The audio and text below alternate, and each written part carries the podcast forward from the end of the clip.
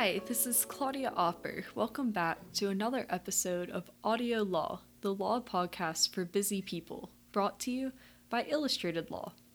In this episode, we'll be diving deeper into the tort of emotional distress, and we'll be questioning really what constitutes as emotional distress, and how severe does it have to be to qualify as that charge. We'll be doing so by looking at the case Slocum v. Food Fair Stores Incorporated, 100 Southern Reporter, 2nd Series, 396, from the year 1958. But before we jump into things, I'd like to remind you about how to donate to Audio Law. You can do so by going to www.illustratedlaw.com. You can click on the green button and really give any amount that you're comfortable with, whether that's $1, $2, $10, anything you're able to give helps us be able to continue to create helpful episodes like this one. So let's go ahead and jump into the facts of Slocum v. Food Fair Stores Incorporated.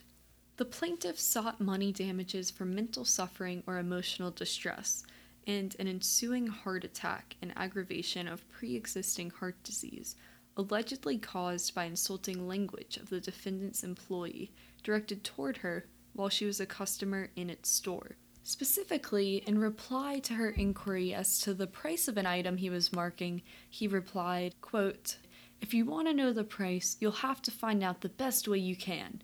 You stink to me," unquote. She asserts in the alternative that the language was used in a malicious or grossly reckless manner, quote, "or with intent to inflict great mental and emotional disturbance to said plaintiff." The court states the issue as follows.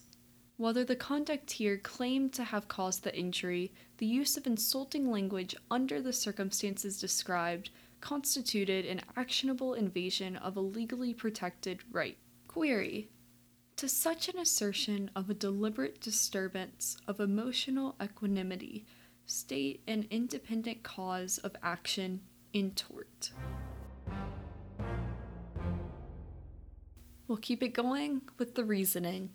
A most cogent statement of the doctrine covering tort liability for insult has been incorporated in the Restatement of the Law of Torts, 1948, Supplement, Section 46, entitled Conduct Intended to Cause Emotional Distress Only. It makes a blanket provision for liability on the part of, quote, "one who, without a privilege to do so, intentionally causes severe emotional distress to another," unquote, indicating that the requisite intention exists, quote, "when the action is done for the purpose of causing the distress or with knowledge that severe emotional distress is substantially certain to be produced by such conduct," unquote. Abusive language is, of course, only one of the many means by which the tort could be committed. However, even if we assume, without deciding the legal propriety of that doctrine, a study of its factual applications shows that a line of demarcation should be drawn between conduct likely to cause mere emotional distress and that causing severe emotional distress, so as to exclude the situation at bar. Quote, "So far as it is possible to generalize from the cases, the rule which seems to be emerging is that there is liability only for conduct exceeding all bounds which could be tolerated by society, of a nature especially calculated to cause mental damage of a very serious kind," unquote. And the most practicable view is that the functions of court and jury are no different than in other tort actions where there is at the outset a question as to whether the conduct alleged is so legally innocuous as to present no issue for a jury. A broader rule has been developed in a particular class of cases, usually treated as a distinct and separate area of liability originally applied to common carriers. The courts have, from an early date granted relief for offense reasonably suffered by a patron from insult by a servant or employee of a carrier, hotel, theater, and most recently, a telegraph office. The existence of a special relationship arising either from contract or from the inherent nature of a non-competitive public utility supports a right in correlative duty of courtesy beyond that legally required in general mercantile or personal relationships. In view of the concurrent development of the cause of action first above described, there is no impelling reason to extend the rule of the latter cases. Their rationale does not of necessity cover the area of business invitees generally, where the theory of respondent superior underlying most liabilities of the employer would dictate some degree of conformity to standards of individual liability. This factor, together with the stringent standards of care imposed in a number of the carrier cases, may have influenced the treatment of the subject by editors of the restatement, where the statement of the carrier doctrine is quite limited in scope and classified separately from the section covering the more general area of liability under consideration. But whether or not these rules are ultimately adopted in this jurisdiction, the facts of the present case cannot be brought within their reasonable intendment. Now, we'll quickly hear about this episode's sponsor. This episode has been brought to you by Illustrated Law. Unlike traditional law books, Illustrated Law books have illustrations, practice questions with answers, key takeaway summaries, and so much more. It's the simple way to learn law efficiently.